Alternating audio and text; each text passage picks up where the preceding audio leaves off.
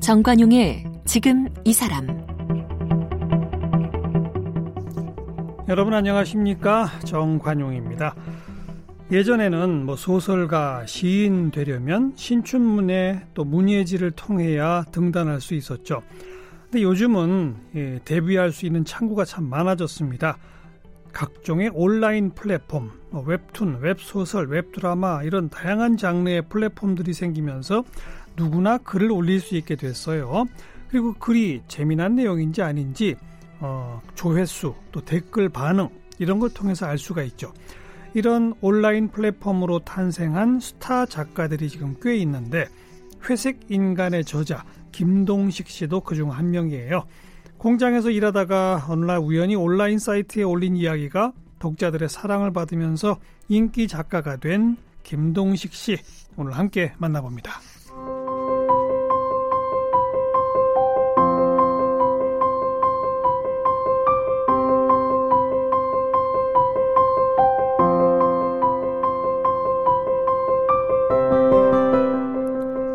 김동식 씨는 1985년 경기도 성남에서 태어났고 부산에서 어린 시절을 보냈습니다.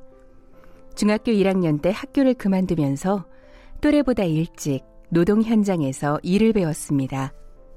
인쇄와 재단, 전압에선 바닥 타일 붙이는 일 등을 했고 주물 공장에서 일했습니다. 2016년부터 온라인 커뮤니티 공포 게시판에 짧은 소설을 올리기 시작했고 3년 동안 500여 편을 썼습니다. 2017년 12월 회색인간 세상에서 가장 약한 요괴 13일의 김나무를 동시에 출간했습니다. 소설집으로는 양심 고백 정말 미안하지만 나는 아무렇지도 않았다. 하나의 인류, 인류의 하나, 살인자의 정석, 성공한 인생 등이 있습니다. 네, 작가 김동식 씨 나오셨습니다. 어서 오십시오. 네, 안녕하세요. 김동식입니다. 이게 지금 소설집이 벌써 몇 권 나온 거예요? 여덟 권이 나왔습니다. 와. 와, 2017년 겨울부터 한꺼번에?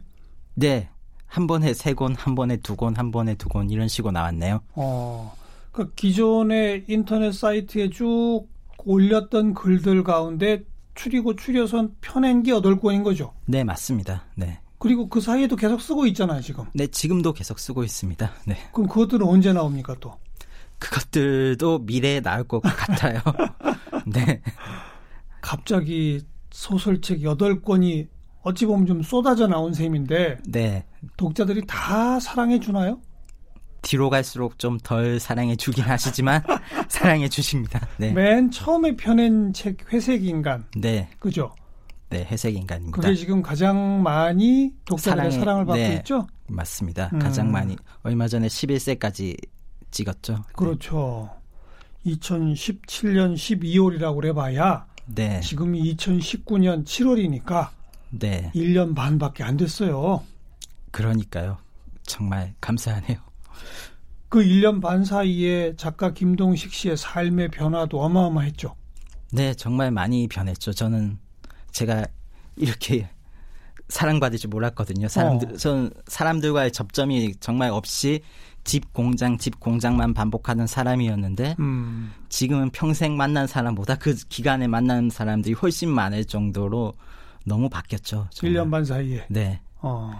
1년 반 사이에 뵌 분이 한 몇 배는 더 많은 것 같아요. 평생 제가 뵌 분들보다. 강연도 다녀요? 네, 학교에서 많이 불러주셔서 오. 감사하게도. 학생들 보면 너무 좋거든요. 저도 좋고 학생들도 좋아해 주니까 좋고. 고등학교? 네, 중고등학교에서 많이 불러 중학교도까지? 네. 어. 그 가면은 강연에 무슨 얘기를 해요, 주로?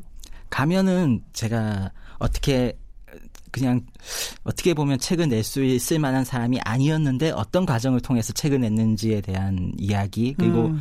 글쓰기의 즐거움이나 뭐 그런 것들에 대해서 얘기하죠. 그리고 네. 학생들이 참 고맙게도 책을 보고 오니까요. 그렇죠. 그러면 책에 대한 질문이나 뭐 그런 이야기 해주면 기분 좋게 어. 대답해드리고 그러죠. 네, 네. 네. 근데 중학교 1학년 때 학교 그만뒀잖아요. 네, 그렇죠. 그 학생들이 그거 많이 묻지 않아요? 많이 저, 물어요. 저도 학교 그만둘까요? 가장 이렇게? 많이 나온 질문이 저도 자퇴해도 돼요? 그러니까. 어. 저는 하지 말라고 말리, 말리, 말려요. 저는 했지만 어. 이게 좀 그렇긴 한데 사실 선생님 눈치가 보이거든요. 그래서 웬만하면 하지 말라고 하고 정말로 하고 싶은 목표가 있으면 해도 되는데 음. 내가 정말 학교를 안 가고 해야 될 게 있으면은 근데 음. 저는 안 그랬거든요. 저는 그렇죠. 하고 싶은 게 특별히 있었던 게 아니라 그냥 가기 싫어서 안 갔던 건데 음. 그거는 조금 후회하거든요. 그래서 네. 내가 정말 하고 싶은 게 확실하다면 그만둬도 되지만 아니라면은 그냥 이 길을 계속 따라가라고 추천합니다. 그게 옆에 있는 선생님 눈치 보여서 하는 말이에요? 진심이에요? 어느 정도는 진심이에요. 왜냐하면 저처럼 아무것도 없이 그만두면 사람이 무기력 음. 인생에 그러니까 목표가 없어져요. 그렇죠. 어, 목표가 없, 없는 삶은 어. 정말 좀 심심하고 재미가 없어요. 그게 네, 네. 학교에 그만두면 더 재밌을 거라고 생각하지만 보통은 아니에요. 학교를 계속 다니는 게 더 재밌어요. 근데 바로 그런 이야기를 학생들의 질문에 대답으로 해주면 네, 학생들은 공감하겠을 것 같아요. 그죠? 네 많이 공감하더라고요. 음. 그리고 뭐 계속 다니겠습니다. 그렇게 말하고 네, 그나저나 뚜렷이 뭐 하고 싶은 것도 없었는데 네, 중학교 1학년이면 정말 어린 나이잖아요. 네 그렇죠. 왜 그만뒀어요? 그때 당시에 저는 뭐 학- 공부도 못 하기도 했고 학교에 가면 너무 혼나기만 하는 거예요. 제가 뭐 어. 숙제 안 해왔다고 혼나고 준비물 안 가져왔다고 혼나고 어. 그리고 제가 학교를 계속 다니면서 공부를 한다고 해서 뭔가 될 것 같지가 않았어요. 어. 집안 환경도 뭐 올해 아버지가 안 계시고 굉장히 가난한 집안 사정이니까 그 학교에 굳이 가서 뭔가 되기보다는 그냥 그만두고 일찍 일이라도 하자 뭐 그런 느낌으로 어. 그리고 사실 그만둘 때는 저는 제가 뭘 해도 잘 먹고 잘 살 줄 알았어요. 자신, 이상한 자신감이 있어서 네. 그냥 그만뒀던 거죠. 나는 학교 굳이 안 가도 잘 먹고 잘 살겠지. 음. 그렇게 생각하고. 친구도 별로 없었어요 학교에? 네, 제가 성격이 어렸을 때도부터 굉장히 내성적이라서 음. 그나마 초등학교 때 있던 친구가 3명, 4명인데 그, 그 애들이 다 다른 중학교를 가버려서 아이고. 딱 1학기에 쉽게 애들하고 친해지지 못한 거예요, 제가. 네. 중학교 1학년 때. 그래서 뭐 마냥 같이 놀 친구라도 있었으면 그 재미로라도 갔을 텐데 아니니까 그만두게 된 것 같아요. 그 그만둔다 그럴 때 어머니가 뭐라 그러셨어요? 너 나중에 분명히 후회한다고 어. 했어요. 그때 전 자신이 있었기 뜬금없는 자신감이 있었기 때문에 나 분명 후회 안 할 거야 자신 있게 대답하고 그만뒀는데 네. 나중에 후회했죠. 네. 그래서 결국 엄마 어머니도 말리진 못했군요. 네 제가 고집이 셌어요 너무 음. 그래서 억지로 보내도 안? 가니까 학교 안 다니면서 뭐 했어요 처음에?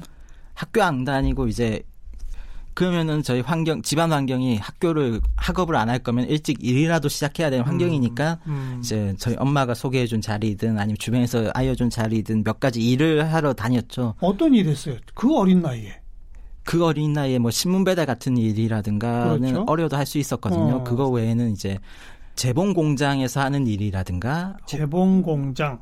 근데 오래 못 버텼어요, 제가. 음. 전 제가 뭐든지 잘할 줄 알고 자신 있게 그만뒀지만 음. 현실은 아니더라고요. 음. 제가 너무 제대로 하는 게 없, 없더라고요. 뭐 재봉 공장의 일이, 일이나 인쇄소의 일이나 혹은 건설 현장에 그 배선 작업하는 팀이 있거든요. 어. 그 팀의 막내로 따라다니면서 심부름하면서 기술 배우는 뭐 어. 이런 일들 건설 현장 따라다니면서 이런 몇 가지 일들을 했지만 가장 길게 버틴 게 한 20일 정도 일 정도로 그래요. 금방 그만두고 금방 그만두고 이런 일만 반복한 거예요. 그 금방 그만두게 된 이유는 뭐예요? 힘들어서?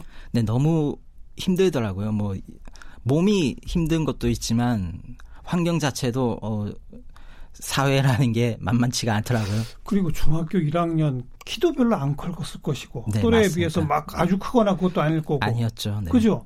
그야말로 어린애인데 그죠? 그래서 정말 현장에서 버티기 어렵죠. 저는 제가 그만두고 일을 잘할 줄 알았는데 너무 못하고 그냥 집에 스- 어떻게 보면 제가 어렸을 때는 대책 없이 집에 많이 있었던 것 같아요. 일을 음. 제대로 못하니까. 음. 하였고 해도 못하고 하- 해도 못하고 그 주민등록증이 나올 때까지는 계속 그런 생활을 했었, 했었던 것 같아요. 그래요. 네, 중1 때부터 주민등록증 나올 때면 거의 7, 8년을 네 정말 어. 그렇게 제대로 된 일을 못 하고 짧게 짧게 일하다가 네, 짧게 짧게 일하면서 아, 그러다가 어느 공장에는 꽤 오래 다녔잖아요. 한 10년? 그건 이제 서울에 올라와서 음. 그 전에 이제 주민등록증이 나왔을 때 제가 대구로 올라갔거든요. 이때는 독립을 하게 된 거죠. 그 바닥에 타일 까는 일을 배우기 위해 올라갔는데 그게 경기가 안 좋아서 일이 안 들어오더라고요. 근데 어. 마냥 놀 수는 없으니까 그 대구에서 집 근처 PC방에서 아르바이트를 한 3년 가까이 했습니다. PC방 알바. 네, 그, 음. 그걸 가장 그 어렸을 때 제외하면은 가장 길게 했던 게 3년 가까이 PC방 알바를 했었는데. PC방 알바는 솔직히 그 별로 어려운 일은 아니죠. 네, 안 어려워. 그러니까 처음 찾았던 거죠. 어, 이거 내가 할 수 있는 일이네. 그래서 아, 할수 있는 일이니까 열심히 하자 해서 그 3년 가까이 일했었는데 지금 생각하면 좀, 어, 너무 어리석게 일한 느낌이 들어요. 음, 왜냐하면 제가 그때 당시 PC방에서 시급을 1,900원 받았었거든요. 1,900원? 네. 몇 그때 년도예요? 정확히 기억이 한 2004년, 아, 2002년부터 4년인가? 그러면 그때 최저임금이 얼마였나? 2003년부터였나? 아무튼 뭐, 예, 예. 최저임금보다 적은 금액이었죠. 그랬겠죠. 당연히. 어. 그, 그런데 3년 가까이 한 번도 시급이 오르지도 않았고, 아, 그리고 한 달에 이제 휴일 없이 하루에 11시간씩 30일을 풀로 그렇게 우와. 일했었거든요. 그렇게 일해도 60만 원이 들어오면은 아. 이제 대구 방세 20만 원 내고 부산에 엄마 혼자 계시니까 20만 원 보내 드리고 나머지 20만 원을 이제 한 달 벌어서 한 달 쓰는 생활로 아이고. 저축도 안 되고 미래에 대한 대비도 안 되는 생활을 3년 가까이 계속 한 거예요. 그 PC방 업주가 좀 문제 있는 분이네요. 사장 그 단골 손님이 한 번은 저한테 시급 얼마 받냐고 물어보셨다가 제가 1,900원 받아요 했더니 사장님을 욕하시더라고요. 어. 아니, 약간- 그뿐 아니라 휴일도 없이 네, 없이. 30일 11시간씩. 네. 아, 그러니까 학교도 안 다녔고 나이도 어리고 하니까 그냥 막 부린 거군요. 사실 학업이 짧으면 선택할 수 있는 직업의 그러니까요. 폭이 굉장히 좁아지는 것 같아요. 음, 좁아지고 좋아요, 좋아요. 가릴 수도 없고. 참 좀 약간 바보같이 네. PC방 알바 3년을 했다. 그리고 서울로 올라와서는 그 모습이 답답해 보였는지 이제 외삼촌이 서울에서 공장 자리를 소개해 주셔서 올라가게 된 거예요. 어, 그게 주물 공장의 일이었거든요. 그때는 이제 이미 좀 몸도 컸고 그렇죠. 그리고 생각보다 주물 공장의 일이 힘든 일은 아니었어요. 가서 경험해 보니까. 어, 일단 앉아서 일할 수 있더라고요. 기본적으로. 예. 재봉 공장은 못 앉거든요. 음, 또 앉아서 일할 수 있고 약간 무거운 걸 든다기보다 기술력에 가까운 일이고. 네, 그러니까 네. 의류 부자재를 만드는 공장이거든요. 의류 부자재 그러니까 장식품, 그러니까 단추나 지퍼나 가방 장식, 신발 장식 같은 금속으로 된 네 맞아요. 금속으로 각종 된 작 제 저 장식품들 네 그것을 아. 만드는 공장이었는데 그 생각보다 할만하고 한 달 딱 버티니까 월급을 130을 주는 거예요. 130 네, PC방의 두 배네요. 그렇죠. 60만 원을 받다가 갑자기 어. 130을 받으니까 기분이 너무 좋아서 바로 피자를 시켜 먹고 대구에서는 그런 거 못 먹었는데 그때 제가 다짐한 거죠. 나는 이 공장에 뼈를 묻을 거야. 130을 주니까. 그때는 몇, 하루 몇 시간씩 일했어요. 그때가 8시 반까지 출근해서 6시 반 퇴근인데 이 환경이 참 좋았어요. 이게 저희 공장 사장님이 약간 되게 좋은 분이셔서 음, 음. 일이 없을 때가 있잖아요. 네. 많이 안 들어와서 네, 네. 그러면은 일찍 집에 보내주시는 아, 거예요. 그 정도로. 그래요? 그리고 그 당시에 저희 성수동에 공장이 굉장히 많은데 저희 공장도 그렇고 그 성수동 공장에 주 5일제를 하는 공장이 없었거든요. 네. 지금도 없을 거예요. 거의 거긴 주 5일째. 주 5일제 하셨어요 사장님이. 이야. 중간- 아니 그러니까 주 5년 5일 차쯤 됐을 때, 네, 주 5일제를 하고 저녁 6시 반이면 퇴근했는데 네, 봉급은 130, 두 네. 배 이상. 그렇죠. 그러니까 너무 좋은 거죠. 꿈의 세상을. 심지어는 이 봉급이 오르기도 하더라고요. 오. PC방 알바할 땐 3년 동안 한 번도 안 올랐는데 그래서 정말 아. 그 공장은 좋았어요. 음. 10년 넘게 그 한 공장에서 계속 다닐 정도로 정말 결, 묻을 각오로. 네, 결근도 한 번도 안 했고 네. 지각도 거의 안 하고 열심히 음. 다녔죠. 그리고 검정고시도 쭉 봤다고요?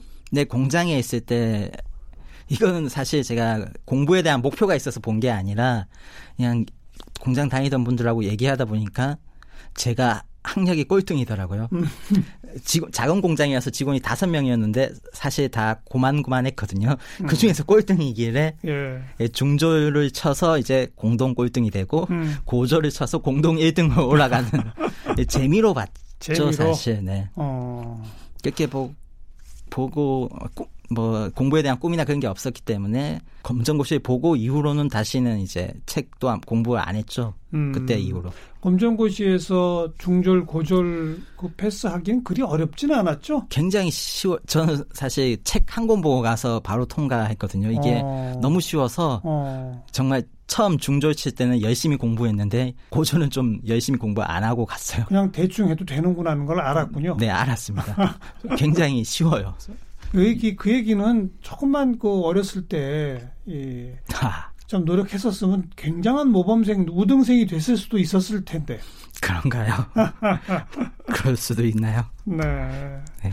그러다가 글은 언제부터 쓰기 시작한 거예요? 글을 쓴 건 이제 횟수로는 한 8년 차쯤 됐을 때 어떤 9년 차인가? 9년 차, 8, 9년 공장에서 일한 지 음.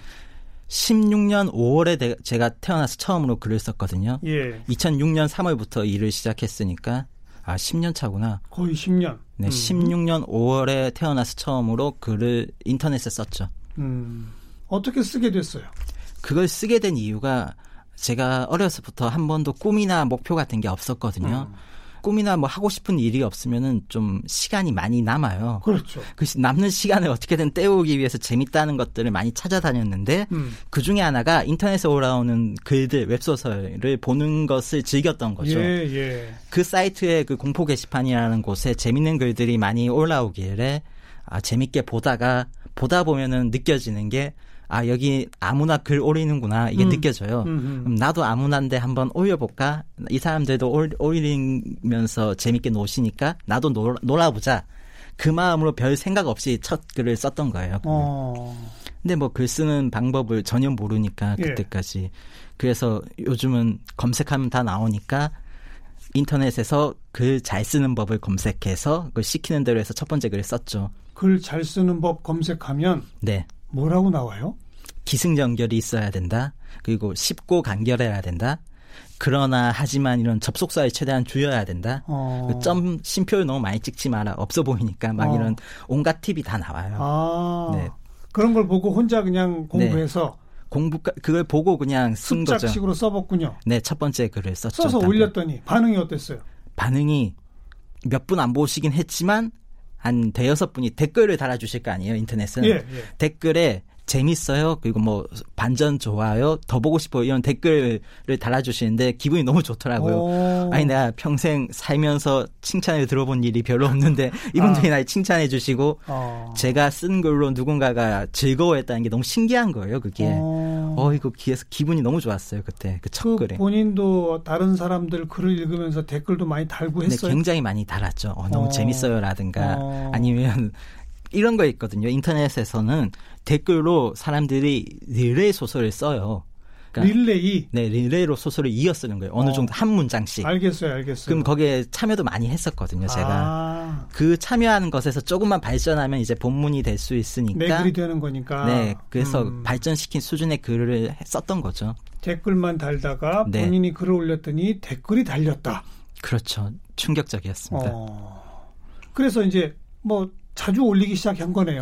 그렇죠. 제가 그 댓글을 보고 너무 기분이 좋아서 약간 댓글에 중독이 돼서 음. 댓글을 더 받으려면 글을 더 써야 되는구나 해서 그때 제가 원칙을 정한 게 그래 나는 앞으로 3일에 한 편씩은 글을 쓸 거야 이런 원칙을 정했어요. 네. 말하진 않았어요. 말하면 지켜야 되니까. 그, 그 기준을 정한 이유가 음. 인터넷에서는 3일이 지나면은 이제 댓글이 안 달리거든요. 제 글이 뒤로 밀려나니까 옛날 그렇죠, 글이 돼서. 그렇죠. 그러니까 계속 댓글을 받으려면은 못해도 3일에 한 편씩은 글을 써야 되더라고요. 아, 그렇죠. 그 이, 이유로 이제 3일에 한 편씩 2016년 5월부터 3일에 한 편씩 계속 지금까지도 그 쓰고 있는 거죠. 지금까지 최고로 많은 댓글 받은 게 몇 개예요? 한 백 몇십 개의 댓글이 달렸던 글인 것 같아요. 어. 2016년 5월 어느 날부터 네. 검색 사이트에서 글 잘 쓰는 법 검색해서 첫 글을 쓰기 시작했고 3일에 한 편꼴로 계속 글을 올렸다. 네. 모든 글이 다 소설이에요? 네, 모두 단편이라는 제목을 붙여서 나갔습니다. 단편 소설이에요? 네, 근데 일반적으로 생각하시는 단편 소설보다 아주 짧은 분량이 음. 초단편 그리고 장편 소설이라고도 하죠. 손바닥 손, 바닥 장자. 네, 그 정도 어. 분량이 많아요. 거의 한 하루에 그러니까 3일에 한 번이지만 한 회로 끝나는 거예요? 네, 무조건 한 회로 끝났습니다. 그래요? 인터넷의 어... 특징이 그거예요. 만약에 회차를 나누잖아요. 네. 잘안 보세요. 안 봐요. 네. 회차에 무조건 완결을 지어줘야지만 예, 잘 봐주세요. 예, 예. 그러면서 글 쓰는 실력도 점점 늘어났어요. 본인 스스로 생각할 때? 처음에는 정말 엉망진창이었거든요. 제가 뭐 맞춤법 다 틀리고 개연성 문장 띄어쓰기 정말 엉망진창인데 그때 당시에 댓글 달아주시던 분들이 엉망진창인 게 눈에 보이시면은 지적을 해주세요. 어. 맞춤법 틀렸어요. 뭐 네. 역할 아니고 역할이에요라든가 어. 두더지 아니고 두더지예요. 막 이런 것들 달려주시면 좀 창피하긴 해도 인정하는 게 빠르다 해서 몰랐습니다. 인정하고 알려주셔서 음. 감사합니다. 음. 다음부터 고치겠습니다 하면은 이렇게 좀 수용하는 태도로 사람들과 소통하면은 그분들이 많이 손쉽게 조언을 많이 해주시거든요. 더 가르쳐 주죠? 그렇죠. 더잘 음. 가르쳐 주세요. 음. 음. 그러면 저는 무조건 감사합니다 하면서 넙죽넙죽 이렇게 네. 알려주시는 것을 받기만 해도 점점 점점 글이 발전하게 되더라고요. 어. 사실 지금도 자랑할 만한 수준은 아니지만 초기에 비하면 진짜 완전 다른 사람이 될 정도로 엄청나게 많이 발전했거든요. 그분들이 알려주셔서. 어떻게 보면 집단 지성의 힘으로 맞아요. 김동식 작가의 글 수준을 올린 거예요. 되게 많이 올려주셨어요. 스승님들이시죠. 제가 가장 기분 좋았던 댓글이 초반부터 보시던 분이 이런 말씀 해주시잖아요. 야 처음 봤을 때는 진짜 엉망진창이셨는데 음. 필력이 정말 많이 느셨네요. 이런 댓글 보면은 왠지 스승님께 인정받은 느낌 들고 네. 기분 좋죠. 그런 네. 댓글이. 네. 그렇게 뭐 독자들이 읽어주고 댓글 달아주고 하는 거에 기분 좋아서 그냥 이렇게 올리다가 네. 누가 이걸 보고 책을 내자고 찾아온 겁니까 도대체? 김민섭 작가님이라고 계세요. 그 나는 지방대 시간 강사다. 네. 그 대리사회 최근에 후내 시대까지 내신 작가님이신데 알아요, 알아요. 그분이 그 게시판에서 댓글을 자주 달아주셨던 분이셨는데 오. 제게 이제 기회를 저를 이제 출판사를 소개해 주신 거죠. 제게 연락을 주셔서. 어. 그래서 그분 덕분에 이제 지금 출판사와 계약을 하게 되고 책까지 나오게 된 겁니다. 처음 연락 받았을 때 느낌이 어땠어요? 처음 연락 받았을 땐 거절했어요. 왜요? 아니 제가 뭐라고 책을 냅니까 하면서 거절을 했었죠. 네. 저는 제 글이 뭐 사실 글을 쓰면서도 저는 작가가 꿈이라든가 이 글로 뭘 할 생각은 음. 없었고 음. 저는 그냥 이 댓글이 좋아서 그냥 썼던 거라서 나의 취미 생활일 뿐이다. 그렇죠. 그래서 어. 저는 책낼 생각이 없었는데 예. 처음에 거절했다가 1년 뒤에 다시 연락을 주셨을 때 인터뷰 요청을 하신 거예요 저한테 음. 김민섭이 만난 젊은 작가들이란 코너를 연재하시는데 그 젊은 작가 중에 한 명을 저를 인터뷰하겠다고 하시는 거예요. 네. 난 그냥 인터넷 글 쓰는 사람인데 젊은 작가라니 이게 기분이 어, 어 조금 어, 좋아져서 네. 나갔다가 이제 그분이 만났을 때 출판사에 다시 한번 소개시켜 주신 거죠. 어. 그때는 이제 만나 뵙고 그럼 한번 해볼까 해서 음. 이렇게 책을 내게 된 거죠. 네. 보면은 뭐 요괴, 인조인간, 외계인, 공포를 기반으로 한 SF적 픽션 이런 것들이 많아요. 그죠? 네. 약간 그 제가 활동하던 그 게시판이 공포 게시판이었기 어. 때문에 그런 것도 있었지만 약간 SF라기보단 좀 기묘한 이야기 기묘한 느낌. 이야기들. 네, 그런 것들이 많이 있었습니다. 아, 3일에 한 번씩 끊임없이 그런 생각이 떠올라요? 제가 시간이 많았어요. 시간이 남아도니까 이거를 계속 그 시간 동안 소재를 상상한 거예요. 그리고 더 좋았던 것은 제가 그때 당시 10년차 16년 5월에 일에 굉장히 좀 지쳐 있었거든요. 공장, 공장 일에. 일에. 약간 번아웃이 와가지고 음. 20대를 이제 공장에서 그냥 다 날, 날린 느낌 때문에 조금 위기가 와서 제가 그때 당시에 공장 그만두고 싶다는 생각을 너무 많이 했었거든요. 아. 일하면서 일하기도 너무 싫어하고. 아하. 근데 글쓰기라는 취미가 생긴 이후로는 그게 완전히 바뀐 게 제가 공장에 출근하면 맨날 시계만 봤었어요. 언제 퇴근 시간 음, 오나. 음. 근데 글쓰기는 취미가 생기니까 머릿속으로 이야기를 상상하게 되는 거예요. 일을 하면서? 네, 일을 하면서. 머릿속은 상상을 한다? 그렇죠. 소재, 이야기, 음. 캐릭터, 진행, 이것을 상상하니까 그 견디기 힘들고 정말 하기 싫었던 일이 네. 시간이 너무 잘 가고 하하. 견딜 수가 있어지고 그러니까 저절로 중독이 돼서 그 아침에 출근해서 이야기 상상하고 음. 집에 가면 쓰고 이 패턴이 된 거죠, 제가. 그렇군요. 네. 지금은 공장 그만뒀죠? 맞아요. 공장을 그만둬서 그때만큼 글이 재밌지가 않아요. 다시 공장 나가야 또 재밌는 글이 나온다고 하더라고요. 언제 그만뒀어요?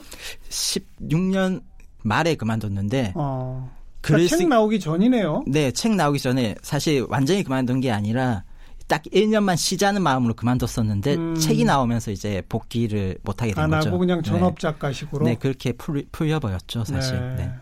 책이 좀 대중의 사랑을 받고 그러면서 좀 목돈도 만지게 됐죠. 네, 깜짝 놀랄 정도로. 그죠? 네. 그래서 저 좀 집도 이사 가고 그랬어요? 집은 이제 올해 이사갈 계획입니다. 아직 어. 저 공장 근처 그 반지하에 살고 있어요, 아직은. 아, 네. 반지하를 벗어납니까? 네, 이제 지상으로 올라갑니다. 서울에 올라와서 처음에 옥탑, 지금 반지하인데 다음은 이제 햇빛 뜨는 일반 지상 집으로 음. 갑니다. 어머님께서는 뭐라 그러세요? 되게 좋아하시죠. 사실은 책이 나오기 직전까지 한마디도 안 하다가 음. 실물 책이 딱 나왔을 때 네. 들고 저 부산에 계시거든요. 부산까지 직접 내려가서 보여줬거든요. 그랬더니 깜짝 놀라면서 어. 네가 어떻게 책을 냈냐고 하시면서 너무 좋아하시는 거예요. 예. 하필 그때 또 인터뷰 요청 전화가 왔었거든요, 저한테. 어. 그러니까 깜짝 놀라서 네가 인터뷰를 한다고 하면서 이제 너무 좋아하시고 저를 이제 이름으로 안 부르세요. 무조건 전화 거시면 작가님, 작가님이라고 부르시고 굉장히 기뻐하시죠. 저보다 더 공장의 사장님과 같이 다니던 동료들은 뭐라고 합니까? 너는 꼭 책으로 잘 됐으면 좋겠다고 하시는데 음. 잘 됐거든요. 음. 공장에도 사실 말 안 하다가 책 갖다 주면서 말했거든요. 음. 너무 좋아하시고 주변에 약간 자랑하세요. 우리 공장 출신의 작가가 나왔다 하면서 네, 거래처에 자랑하시고 홍보도 많이 하시고 굉장히 네. 좋아해 주죠. 음. 자주 가요. 가, 그렇죠. 공장은. 가까우니까 네. 지금도 3일에 한 편꼴로는 계속 씁니까? 네, 지금도 계속 쓰고 있습니다. 지금은 이제 그런 아무나 읽는 공짜 글이 아니라 돈 받고 연재를 하신다고. 네, 지금은 플랫폼에 연재를 하고 있어서 예전에 그 사이트에 연재할 때는 그냥 무료로 뭐 무료를 할 것도 없죠. 제가 즐기고 싶어서 한 거니까 자유롭게 올렸다가 여기는 이제 제가 올린 글을 볼 때 100원씩 결제를 하고 보셔야 되는 환경이 된 거예요. 그렇죠. 그래서 이제 그 이전에 글을 올리던 사이트에는 글을 동시에 못 올리게 된 거예요. 여기는 돈 받고 여기는 예, 돈을 안 예, 받을 수가 예. 없으니까. 그래서 약간 죄책감이 있어요. 내가 배신자가 된 것 같은.